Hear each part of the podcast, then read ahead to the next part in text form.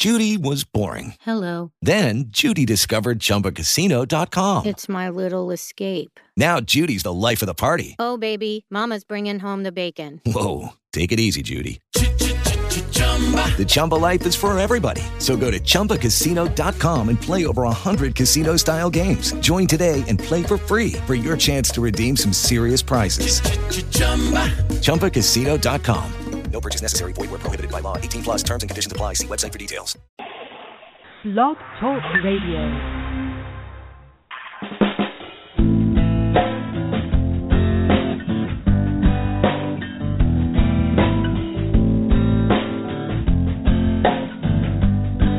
Have you ever wondered why it's happening again? Welcome to Mindshifters Radio with your co-host, the Forgiveness Doctor, Dr. Michael Ryce, and his wife, Jeanie. Michael and Jeanie share with you the wisdom of the ancient Aramaic internal process of forgiveness. They offer tools and support five days a week. They will support you in building a solid foundation within yourself to live in pure love. In Aramaic, Rachma. Michael is the author of So Why Is This Happening to Me Again? For more information on Michael and Jeanie, please visit w w w dot why again dot com. And now your co-host, the Forgiveness Doctor, Dr. Michael and Jeanie Ryce. To the brightness within you, and the truth that is rooted within me. Happy Monday. Today is November sixteenth, twenty fifteen. I'm Michelle Pache, filling in for Jeanie, and I'm here today with Doctor Michael Ryce and Doctor Timothy Hayes. We warmly welcome you to the show and thank you for choosing to be with us. Our call-in number is six four six, two hundred, four one six nine. Press one and that puts you in the queue to talk with our hosts. We encourage you to call in with comments and questions. So now, let's welcome Michael in support of developing our inner process of Aramaic forgiveness.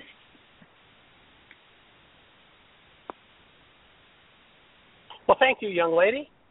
It's an honor and a blessing to be here. We are, we've arrived in Florida at last, thank you, God, and uh, we're almost getting settled into our house. We got here and found out that there was a problem with the water system and the air conditioning, so we're not quite there yet, but uh, but we are here, and it's a beautiful sunny day, blue skies, probably about eighty-five degrees here today, so it's a little on the warm side. And uh, we're here to uh, to engage in the the process of first century Aramaic healing and first century Aramaic forgiveness. And of course, when we're talking about the Aramaic, we're talking about a technology and a way of understanding life that can only be understood through the Aramaic con- conceptual framework and way of understanding and thinking. So we're here to comprehend on deeper and deeper levels just exactly what that means, and in particular how to engage in the first century Aramaic tools, and again in particular the process of forgiveness. We live in a culture that tells us that forgiveness is about how I let you off the hook for what's happening in me, and so virtually everyone has been trained to believe that when they're in pain, when they're in upset, when they're in disturbance, that when they talk about somebody else, they're talking about the cause of their pain and their upset and their disturbance. Few people recall in the middle of their muddle that they've been through this particular form of pain long, long, long before they ever met the person who they're currently blaming. And if they never learn to forgive, never learn to remove that pain, they'll be experiencing that pain long, long after they leave that relationship, if that's what they choose to do. So one of the first questions that comes to mind when thinking about this topic at this point is, who was it that taught us that if we were in pain or turmoil, a good thing to do was to give up our human lives and talk about somebody else? Who taught us that process?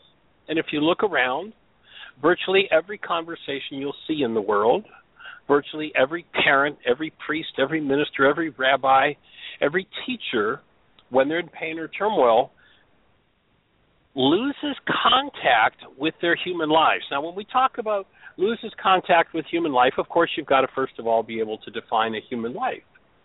And our definition is a simple one. Hold a newborn child, and you know exactly what a human life is. As you hold that newborn, you recognize that human life is about this awesome, sweet, active presence of love. It's how we're all designed to live. It's the stuff we're made of. And the world teaches us, after it fills us with all sorts of hostility and fear from our genetics and from our environmental experience, that the thing to trust, the thing to believe, the thing to go with is your hostility and fear-based mind. We are looking with this work to convert people, not to a religion, but back to a love-based mind, that in the presence of our muddle, in the presence of our pain, we can stay in contact with the truth of who we are. We can deal with our lives from the perspective of that state of love. Now, there is the old saying that when you're up to your butt in alligators, it's hard to remember that the objective was to drain the swamp. So it takes a great deal of practice to move in the direction of something is triggered by another in me, and to refrain from conversations about them and step into conversations about myself, to actually own the output of my mind. And when I turn to an hostility and fear-based mind, it's a good thing to recognize that that's what I trust. Now, I'll offer that our definition of human life comes from Jeanie opening the Why Is This Happening to Me Again workshop every time we do it with a question. How many have ever held a newborn? Describe your newborn. We get words like awesome, sweetness, purity, love, divine. We get every word we ever hear in describing the newborn is some variation on the theme of love. Then she asks the second question. How many have ever done something they regret? And what were you feeling when you did what you regretted? We never hear somebody say, I was in this awesome, pure, present state of love. We always hear words like rage and guilt and grief and fear. Always, one hundred percent of the time, wherever we go on the planet, they're the words that people use to describe what they did when they regret, when they did what they regretted. Now, what does that mean? That means that if we did what we regretted, we were pretty stupid at the moment. We were trusting a mind that was lying to us. And it's time for us to give up our lies and to give up the belief that my upset is caused by someone else. And so when I've had that conversation a, a million times, it can be a difficult conversation to let go of.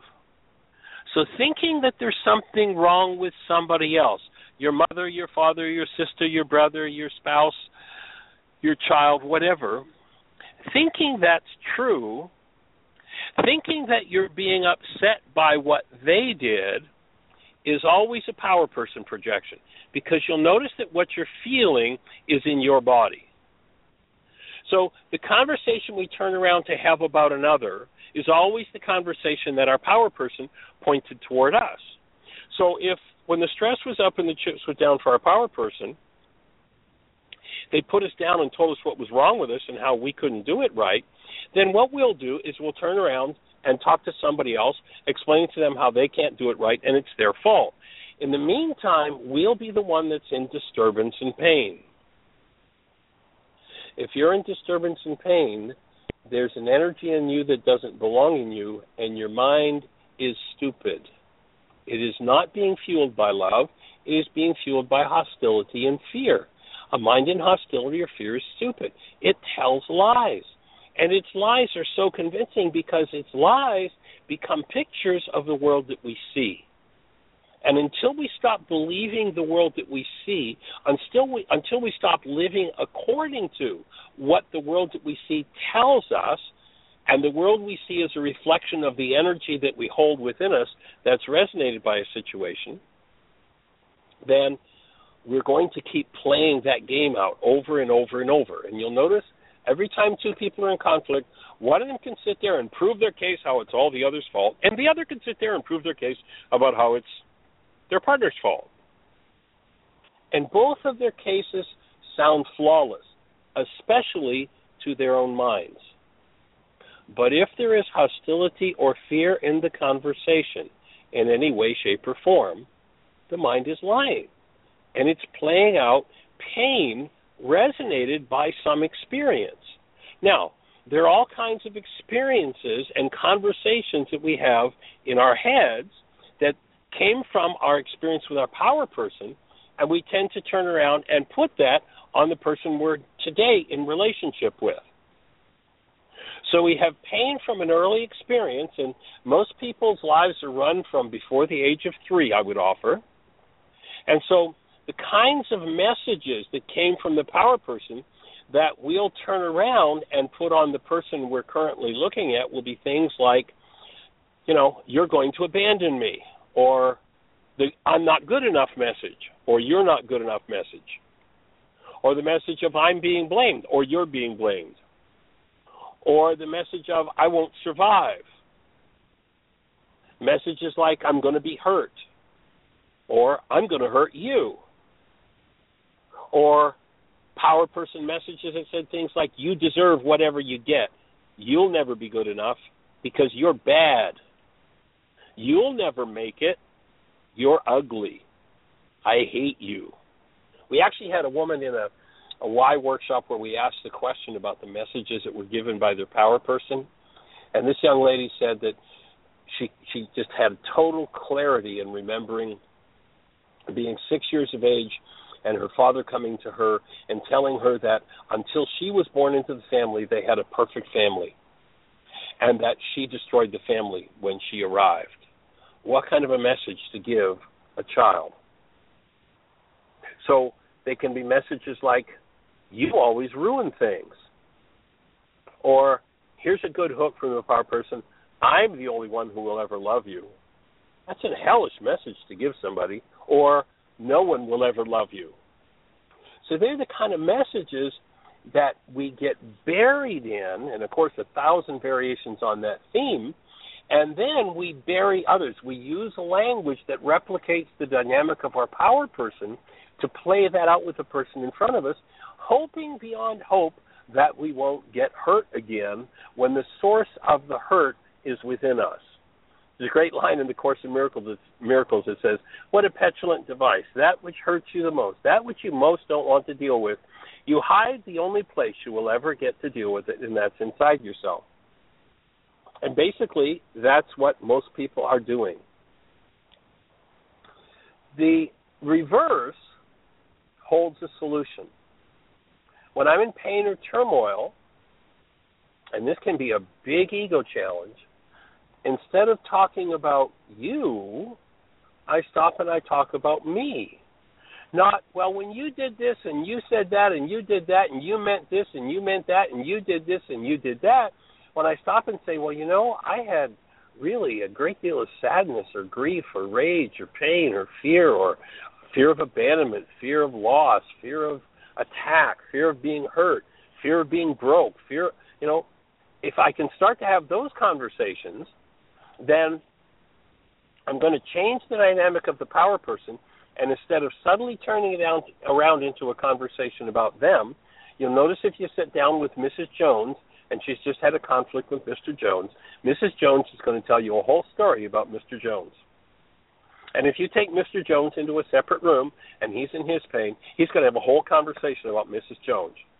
Neither of them are likely to say a word about themselves, because they've been trained in power person dynamics, denial, and projection.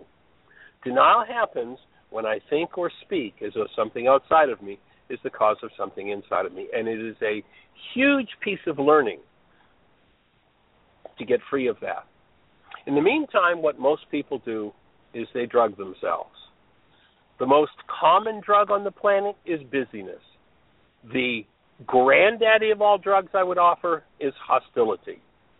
And notice the hostility that gets pointed at someone else and the hostility that comes from within is drugging me against something inside of me that I don't want to feel, that I don't want to deal with.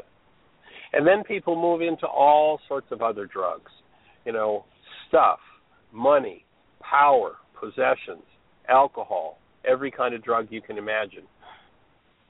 All of this becomes a way to anesthetize oneself against their pain.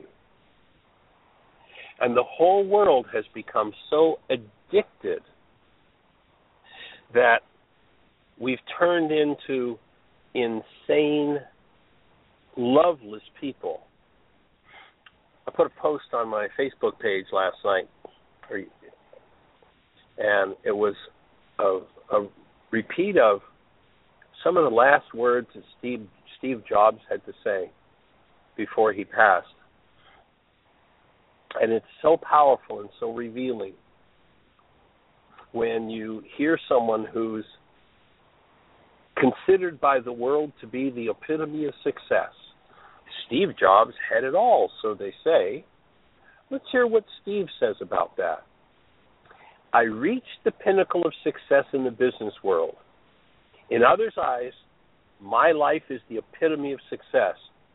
However, aside from work, I have little joy. In the end, wealth is the only fact of life I am accustomed to. At this moment, lying on the sickbed and recalling my whole life, I realize that all the recognition and wealth that I took so much pride in have paled and become meaningless in the face of impending death. In the darkness, I look at the green lights from the life-supporting machines and hear the humming mechanical sounds. I can feel the breath of the God of death drawing closer.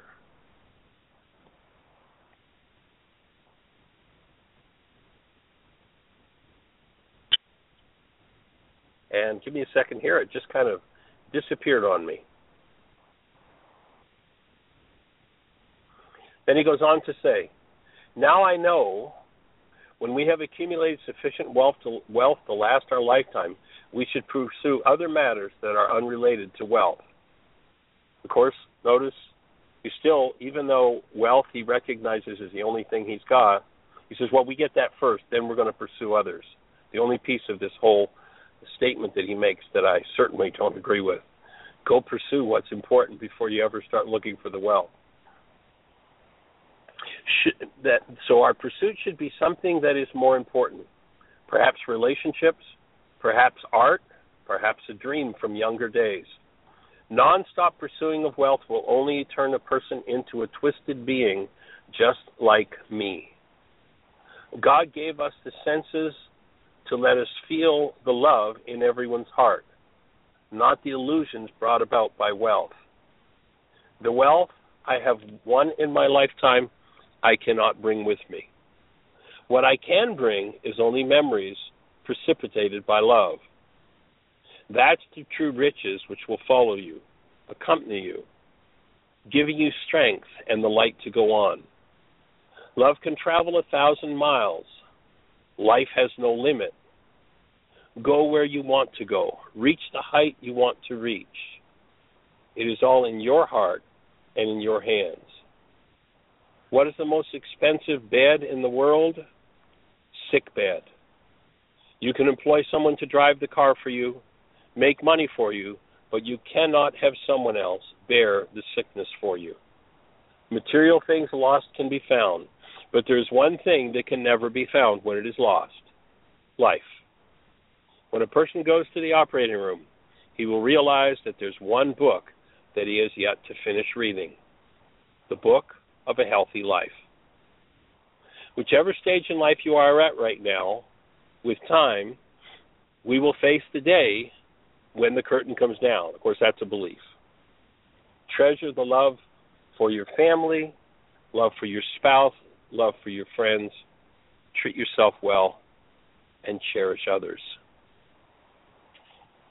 Pretty powerful insight for a man on his deathbed. Who are we really? What's really valuable? What's really worthwhile? Do we trust in our drugs and our hostility and fear more than we do the truth of who we actually are. I'd offer that one that trusts in wealth, that's exactly the place that they are. And it has so entrapped the world that my offering is that human life has almost disappeared. That that true presence of love, oh, we see it come out oftentimes in moments of other stress. But when we're under stress, is that what we trust? And if that's what we trust, then we've got it made. We're on it. And a part of the process of living as love, as living as human beings, is a willingness to see the truth. If I live in the lie of you're the cause of my pain, I live in blockage of truth. When I live in blockage of truth, I cannot live my life as a human being. It's just not possible.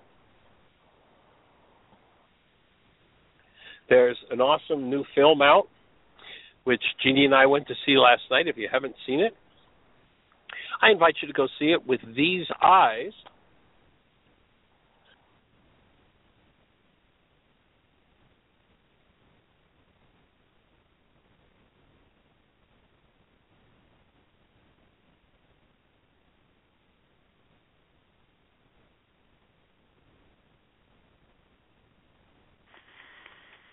Are you there, Michael? Are you there, Michelle? I'm here. Did I did I get lost there, Tim?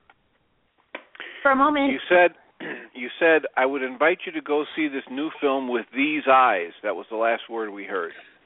Okay. Uh, w- when I uh, hit hit the button on my phone, I must have hit the mute button. So I'm I'm back. Excuse me. Thank you for jumping in there. So.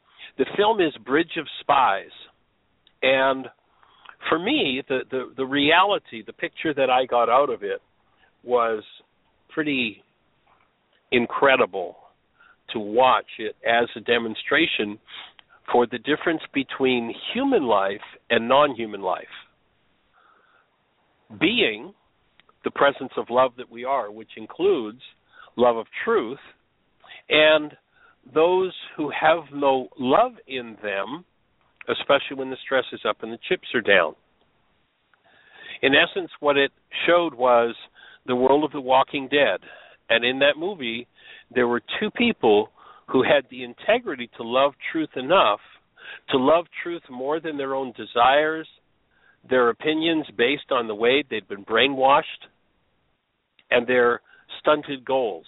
The rest of the world, with no love of truth, it demonstrated very poignantly that virtually everyone would turn their hatred or their affections toward events based on their own goals with no regard whatsoever for truth. There's several instances where this gentleman who's an attorney and loves truth enough to go for the truth rather than the goals of the society. Basically, it's a story of a, an attorney who is asked to defend a uh, Russian spy, and it's based on a true story. And this man is a man of integrity and truth, and so when he chooses to take on the job of defending this Russian spy, he, in fact, defends him. Much to the chagrin of the Justice Department that asked him to do so, so it looked like they were going to give him a fair trial. Much to the chagrin of the judge who's like, are you kidding me? You're actually going to defend this guy? This is supposed to be a sham, don't you know? We all know the guy's guilty. We all know we're going to put him to death. And, you know, as his picture gets published in the paper, the stares of hatred he gets because he's simply bringing truth forward to this man who's a Russian spy, who is another man of integrity. The only two people in the film who are people of integrity. And he stands in his truth and he tells the truth. Yes, I am a spy, yes, and no, I am not going to cooperate, and yes, if you put me to death, that will be okay. There was, was kind of a cool line several time, times. Um, the, the attorney says to him, well, aren't you worried about that? And the guy says, well, will that help? well, will that help? No. He refused to go to worry. But you just watch how throughout this film, everyone based on the goals they hold are either in hatred or in admiration of this attorney. Attorney. When things turn around, all of a sudden everybody admires him and looks at him with eyes of love. But when he's actually pursuing truth and doing the task he was assigned to do, people disdain and hate him. So in, in the film, it demonstrates very clearly that there are two men who can stand with their heads held high as actual humans. And, and my offering is that they're they're able to do that because they love truth enough that they live as human beings. The judge, the government agents, the attorneys, Mary and Joe Average, hate or love, quote unquote, hate or approval are their only two states, and nothing whatsoever to do with the truth, all based on whether or not their infantile goals were met. These two men have the courage to face popular opinion and carried forward, you know, not swayed by the popular insanity of the day. It's a powerful demonstration of the stress that's aroused when actual truth shows up and everyone without a human life just wants to have their selfish, self-centered, infantile goals fulfilled and are willing to kill, go to war, or sacrifice others for the satisfaction of those goals. No interest in, no relationship with truth. It's a powerful visual and experience of what someone who's actually going to keep going for truth will face as others' goals are frustrated by their search for truth, and the stress that comes up in those goals for those who have no interest in truth. It's it's just a a powerful bird's eye view of the the power of the presence of love and the search for truth. And ties right in because whenever one is in stress and they hold hostility or fear within and want to talk about someone else, they're doing exactly that. They are lying to themselves, no interest in truth, and telling a story about how it's all somebody else's fault. And what we're looking to do this, to this work is to bring forward the awareness of the power of loving the truth more than your own opinion, more than your own stuff, telling yourself the truth, building a perceptual world based in truth, and functioning out of that, and the gift and the power that has in the world. Powerful opportunity, powerful process. And, you know, the, this attorney in particular, when he chooses to take this uh, this position to defend this man, which he really doesn't want to do, but the government's saying it's your patriotic duty to do this, we have to show that we're going to at least put up the sham of a defense, and then he puts up an actual defense. And then, when he gives reason, of course, the judge has already got the foregone conclusion that this spy is going to be executed. He comes forward with a rationale to the judge that says, well, you know, we've got one of theirs and we could execute him and it would be over and everybody would feel satisfied and elated over that. But what happens if they get one of ours and we need a bargaining chip? If we kill him, then they're going to kill ours. And as it turns around, and when I mention this scenario, everyone, oh, probably over the age of fifty-five will, will recall, maybe a little more than that, is Gary Powers, his U two spy plane that was shot down over Russia. All the lies that were told, all the frauds that were told. But then he is in a prison cell captured by the Russians. And the government ends up asking this attorney to go to Russia as an individual, not as a representative of the government, because the government can't do this negotiation, and negotiate an exchange for Gary Powers and this Russian spy. So all of a sudden, the fact that he brought the spy through and didn't get a death sentence, now he's the hero because he trades him for Gary Powers. And everybody looks at him with these eyes of love. No interest in truth whatsoever, just having their infantile goals fulfilled. And then the man has integrity. There's another young student who at the same time was captured because he was trying to help his uh, history or whatever professor get out of East Germany. This was just as the Berlin Wall was going up. And they've captured this kid and pretty much tortured him. They know he's not a spy, but they've got him anyway. And so he ends up, the government has no interest in this kid. Let him burn. We don't care. We want Powers back because Powers got state secrets, and if he gets, if they break him, then we're in trouble. So all they're interested in is covering their own butts, and they're willing to just let this young boy fry. And once again, this man, to the chagrin of officialdom, the insane controllers of the game, this attorney says, I will not negotiate for for uh, Powers alone.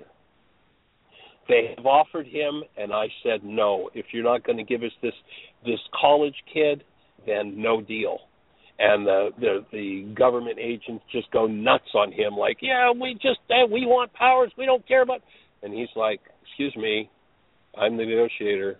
Here's the truth. This young man's life is as valuable as Gary Powers, and we're going to get him back. And if you don't like it, you go negotiate yourself. Powerful, powerful portrayal of someone who stands in the truth. It's interesting that the Russian gentleman comes up with a phrase, and I forget exactly what the phrase is, but as he's willing to go to his death over the fact that he was a spy and admitted it, he gives a Russian phrase, and the, the Russian phrase basically means standing in truth, a man standing in truth. I don't, I don't remember the exact words that were used, but in essence, that was it.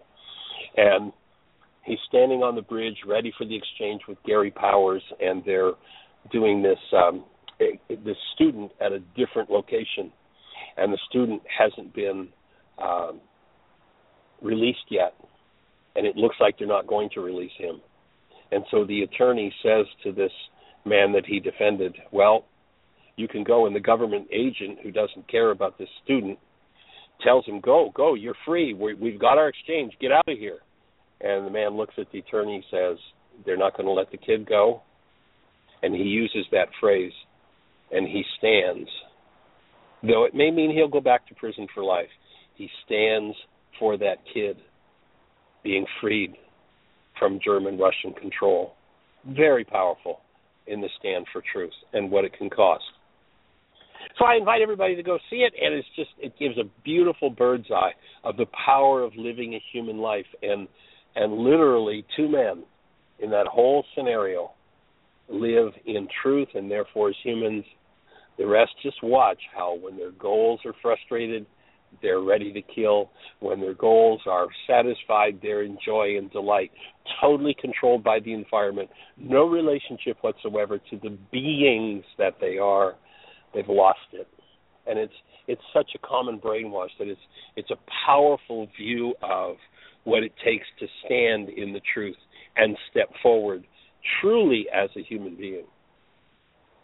So I invite you to go see it, and, uh, you know, th- this movie may be second in importance only to Inside Out because of the, how powerfully it portrays human life, and it'd be cool to have people who, who get to go see it over the next uh, few days or whatever to uh, to share with us uh, your perspectives and your view of the film, or if there's anybody that's seen it, uh, to share your thoughts. Doctor Tim, have you by any chance seen Bridge of Spies yet, and or do you have any thoughts on what uh, we've, said, we've said so far, and uh, and or anything exciting happening in your world? Well, I have not seen Bridge of Spies. I intend to see it, and um, it, your intro in this conversation sparked me to think of um, we had a discussion on Saturday. I had the pleasure of being able to have dinner with my family, and my youngest is moving out of state, so it was a, a get-together and a send-off and a whole weekend of intense family times and meetings. And my I hope that's for wonderful purposes. And, and my twenty-seven-year-old had been listening a lot to the news about Paris and right. the uh, terrorist attacks there. And so he was just about as revved up as he could be, and spouting all of this fear and, you know, what he'd been sucking up, what every media outlet would offer him. And so one of the things that had happened earlier um, on Saturday was that National Public Radio had a, or maybe this was on Friday, where they were talking about people were interviewed and asked a series of questions about science and science fiction and the future, and and there was an open-ended question at the end of the survey, and it said, what scientific advance that's either fantasy or, you know, that you, which one would you want? And out of thousands of people that answered this, about ten percent of them, hundreds of people, supplied their own open-end response, and it was they wanted time travel. If they could have any scientific advance they'd want. And an incredibly large percentage of those, when asked, what would you do with time travel, they said pretty much the same thing. They would go back and shoot Hitler or shoot Hitler's mother, kill the baby or kill the young student or kill the mother of Hitler. And so my son was having this upset and rant on Saturday, and I said, look, you, you have to understand how we are so trained and conditioned in this culture by our media and by our movies and television to think that the violence is the answer. Isn't it amazing that nobody says, I would use my time machine to go back and raise Hitler in a loving family fashion, that I would soothe or comfort his parents or teach them parenting skills so that he would be raised as a loving, productive human being that he began as. And over and over and over again, we've been programmed to believe there's good, there's bad, good has to win over bad, and the solution is violence. But it ignores things like what Gandhi did without any violence to free a nation, what Mandela did without any violence, with love.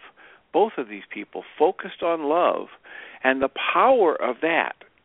It isn't as simple and quick and, and down and dirty as blowing something up or shooting somebody, but it's so much more effective, and it breaks the cycle of violence. And yet here we are with, you know, a history that's replete with examples of the power of love to transform nations and lives, and yet that's not the solution that comes to mind because we've been so programmed with the violent solution. So I think the other piece of that puzzle, Tim, is that there's no money in the loving solution. You know, the reason, my take is the reason the brainwash is so powerful for, for violence is because, you know, if you're going to go bomb somebody, somebody just made four hundred thousand dollars. If you're going to fly an airplane and, and drop bombs, somebody just made twenty-five million dollars.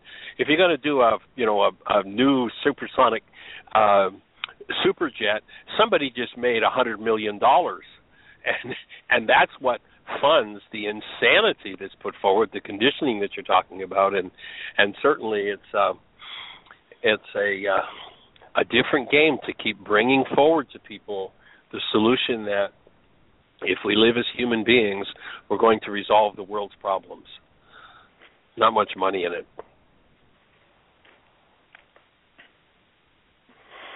Agreed. Well, I hope that your son's reason for going out of state are wonderful ones. Has he got a new job? Or he is exploring a warmer climate. Oh, okay. I understand. I understand that one. I'm in Florida.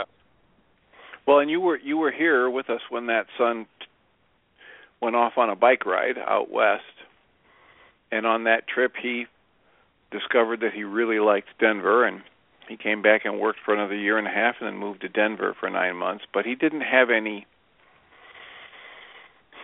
friend base, any family base to ground him in Denver, so it only lasted nine months. But now he's going down to Phoenix, and he has a friend that he's going to be living with and working at relocating, because he's he's the kind of person who really doesn't do well in the very short days, cloudy days, very short amount of light, and so he's off on an adventure.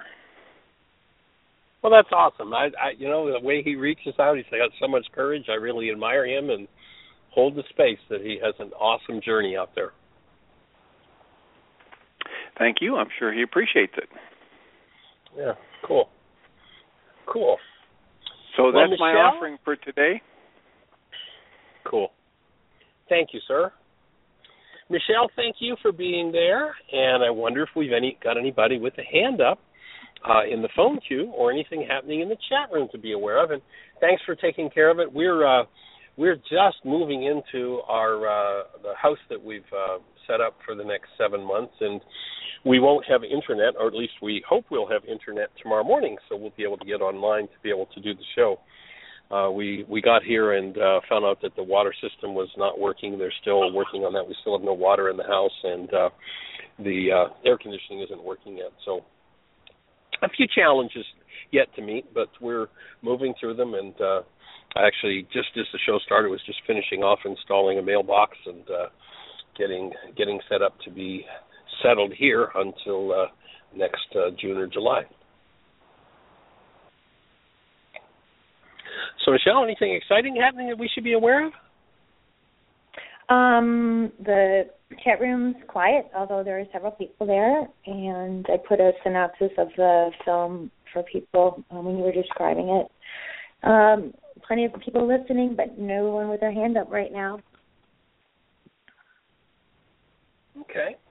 Well, we'll just put out the invitation. If you're on one of those stations where we can't see you in our control panel, our uh, call-in number is six four six, two hundred, four one six nine, and uh, we'll put out a request with our journey. I don't know if anybody's been following our journey on Facebook or the last week or so where Michelle and Tim so kindly kicked in. That uh, that happened a couple of times because we ran into problems with our van. The, the lights on our trailer went out, and that cost us a day, and uh, we ended up having to stay somewhere we weren't planning overnight. And then when we got to Memphis, the... Uh, The trailer was so so weighty on the back of the car. We had to get airbags put in. So we've run into a lot of uh, unforeseen, unpredicted circumstances, and and just you know by chance. And I, I, I don't bring this up very often because uh, as I was talking to Jeanie about it this morning, I said, well, you know, that's what preachers do. It's like, yeah, that's one of the reasons why I don't do it, because preachers are usually always asking for money, and it's all about money.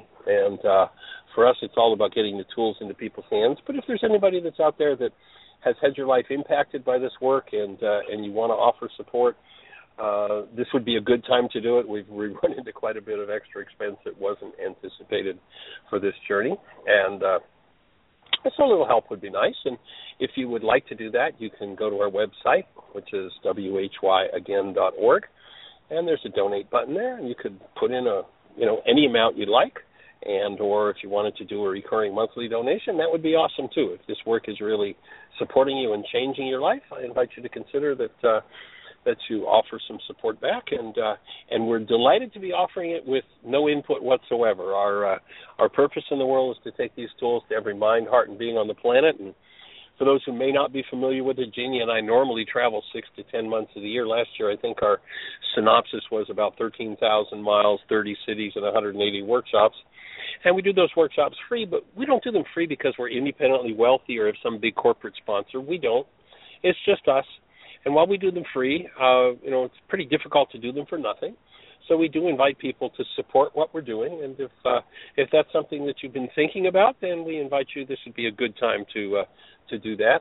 And also, we did have to, you know, we've got a, an intensive set up for February, and if you were thinking about uh, joining us for uh, either of the two intensives, we're doing a nine-day codependence to interdependence uh, starting on February first, and then that nine-day will turn into a sixteen-day, so people can do anything from nine to sixteen days of that intensive, and then we'll take one day off and go into a sixteen-day laws of living. And if you're thinking about doing that, it would be wonderful if you'd confirm that you're planning to do that by making a deposit.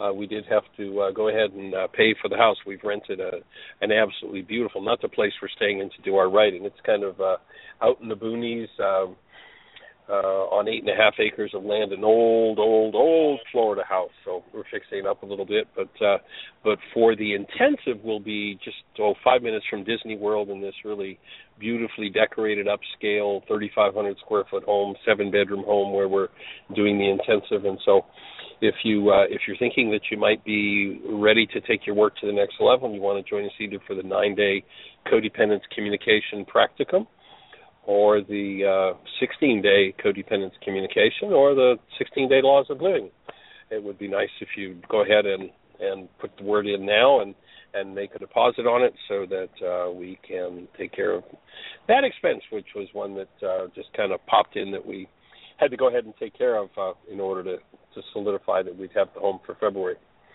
So I just put that out, and uh, anyone who's inclined, please do that. And beyond that, if you've got a question on anything that I talked about in the introduction or anything that Doctor Tim had to say, we'd be honored if you'd push one if you're in the phone queue. Or if you're not in the phone queue yet, call six four six, two hundred, four one six nine and ask your question. Michelle, anything exciting happening there? Anybody with a hand up? Actually, Michael, no, no hands up and no questions in the chat room. Um, I actually was um, thinking about a, a question to propose for you, and Tim was uh, talking about his son and his relationship to the world events. And I avoid T V. We have one on the home, but I don't watch news or look for newspapers. Um, sometimes A O L, when you're opening email, you know, we'll have current events. And I guess that's how I generally get my news. If I'm going in to pay for gas and I look down and there's a, you know, um, U S A Today and it says something about the Dow Jones going down, you know, I become aware of it. And my belief is related to, um, you know, the, the impacts I can have energetically on any tragedy in the world is continue to clean house at home. And so along those lines, it got me to thinking about, because, again, this is such a big event, it did come into my awareness outside of media um, channels that there was um, deaths and uh, terrorist uh, talk, et cetera, et cetera. So I started thinking about, um, you know, do I continue to focus on, you know, creating peace in my life, creating peace with my relationships and my husband and my family and my clients? Or do I, you know, look into what's going on and then maybe send direct prayers and energy to, you know, those affected kind of thing? It's like, do do I fuel it by knowing about it, or do am I putting my head in the sand and really playing some kind of denial game? So I just was kind of thinking about maybe discussing a practical approach given some of these um, world events and, and how do you use the tools? Well, my offering would be that we can't take action on what we don't know about. Now, I think to steep oneself in the drama and trauma of the culture is a big mistake. But to be aware of what's going on and to be able to hold a space or take action where you have the ability to take action. You know, for instance, Doctor Tim spoke about action he took with his son. And so they're the kinds of differences we can make by having awareness of those things. I think hiding our heads in the sand, pretending all is well when it's not, is as big a mistake as becoming so lost in it that we empower it. If there's something that we don't want to look at, to me the first order of business is I need to work on what is it in me that I don't want to look at. What's the pain in me that I can forgive? And as I do that, and for those who might be new to the show, the word forgive means remove. It doesn't mean let somebody else off the hook. So if I find myself in pain, I can apply actively the tool of first century Aramaic forgiveness, and I can become a factor in changing that insanity in the world by holding a different space for it. You know, the physicists tell us that every molecule in the universe is in continuous communication with every other molecule in the universe. If we're in continuous communication, and I'm communicating rage, communicating rage and fear about what you or somebody else just did, then I'm contributing energy to what you just did. If I see that I have rage and fear and I forgive as to my rage and fear, remove my rage and fear, then I'm contributing a different energy to you. Even if you're someone I'll never meet and never know, energetically, there is a communication. And so the person who hides their head in the sand because they have so much terror inside themselves is a contributor to the insanity, an active contributor. When I choose to do differently, then I'm an active contributor that contributes something else. So that would be my take. Does that fit with your question? Does that give you some insight? No, absolutely. And as you're talking, of course, it makes sense. And then I realize, well, that's why, um, you know, you had some misgivings about it, Michelle. Like, that's probably why it was kind of bugging you. Which way to go here? Because I, um, what you're saying about putting your head in the sand does make sense. Doctor Tim, do you have any thoughts on that question? Well, I, the only thing is to say ditto. I'm, to come back to the basics is, if I'm not standing in a space of love, and the only area on on existence on the planet that I have absolute control over is, what am I going to choose to focus my mind energy on? What am I going to choose to focus my creative energy on? That little bit of the whole that I have that infinite capacity to choose about. And I think where so many of us miss the point is that we're conditioned to believe we're supposed to be controlling outside events and other people's minds and actions. And I really, I have the capacity to choose the focus of my conscious awareness in every moment. And it's an infinite capacity, and it's infinitely stronger than the outside events and influences and ripple effects of the connectedness. And that's how someone like Nelson Mandela can spend twenty-seven years in prison and choose, despite the fact that they keep putting the most abusive guards in charge of him, that he refuses to let his mind go into anger and vengeance and bitterness and hatred for very long. He keeps coming back to love. And so that's a very powerful creative act. It's a very powerful ripple effect that can be set up, and it's the only one I have any control over. So that's that would be what I would add.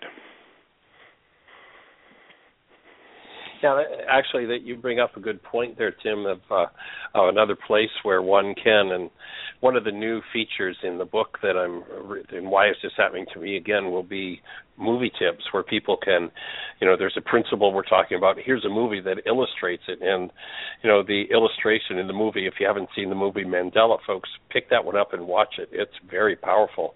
You know, he comes out of prison. He's been abused for decades. And, and he comes out and The, the people who haven't suffered as much as he has, who've not been imprisoned like he was, want to destroy the people who've engaged in apartheid, are filled with hatred and rage. And, and a symbol of that was their um, soccer team, or I think they called it football, and that they wanted to destroy this team because it was the symbol of apartheid. And he goes to the council, who've already voted to to take it apart and get rid of it once they're in power. And he says, no, we are not going to do that. In fact, we're going to do the opposite. We are going to care for and love and nurture and support these people. And this is going to be the pinnacle on which our country turns. And he he uses that very situation to love, to care for, to nurture, to support. And it it just brings, I mean, there are several examples in the film where you see this black and white confrontation, and you just watch it through the playing of football. You watch it turn around, and so powerfully. Uh, this man was such a such a powerful human being, a human presence of love that just it cha- he changed the world. And so uh, it's it's another powerful place to get a bird's eye view of what that looks like, as is the movie Gandhi, where, you know, there's a, there's a scene where in Gandhi, one of the um, the new laws that's been passed is a policeman could go into any Indian's home and at any time, and he doesn't have to knock. And, and so one of the people in the audience, one of the men, gets up in a rage, and he says, "I will kill the policeman that would do that." And Gandhi, who's on the stage leading the uh, conversation, says, "For this cause I am willing to die, but there's no one I am willing to kill for it." He speaks as an actual human being. We need to start to speak as actual human beings, because, as you say, Tim, the cultural brainwash has been so much about violence and murder as though that could ever solve anything. And it is an insane conversation. And the reason, and, and my definition there for insane is it's loveless.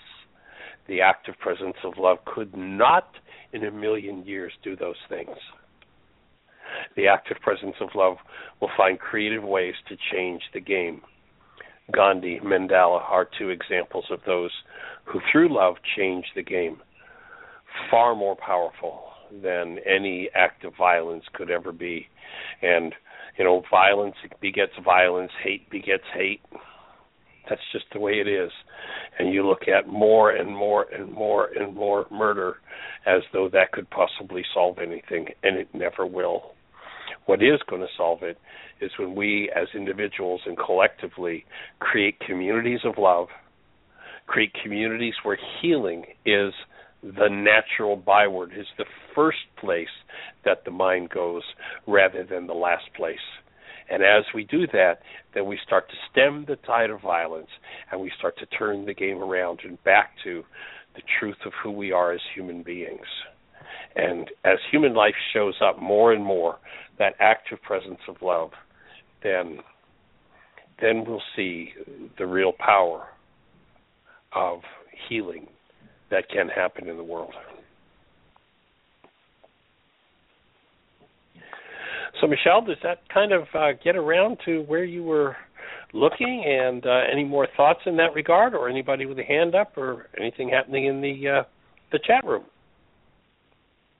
Uh, no hands up right now. Uh, chat room uh, quiet, and um, no, I think I think you uh, adequately answered the question. I think there's some, you know, some good tips in there.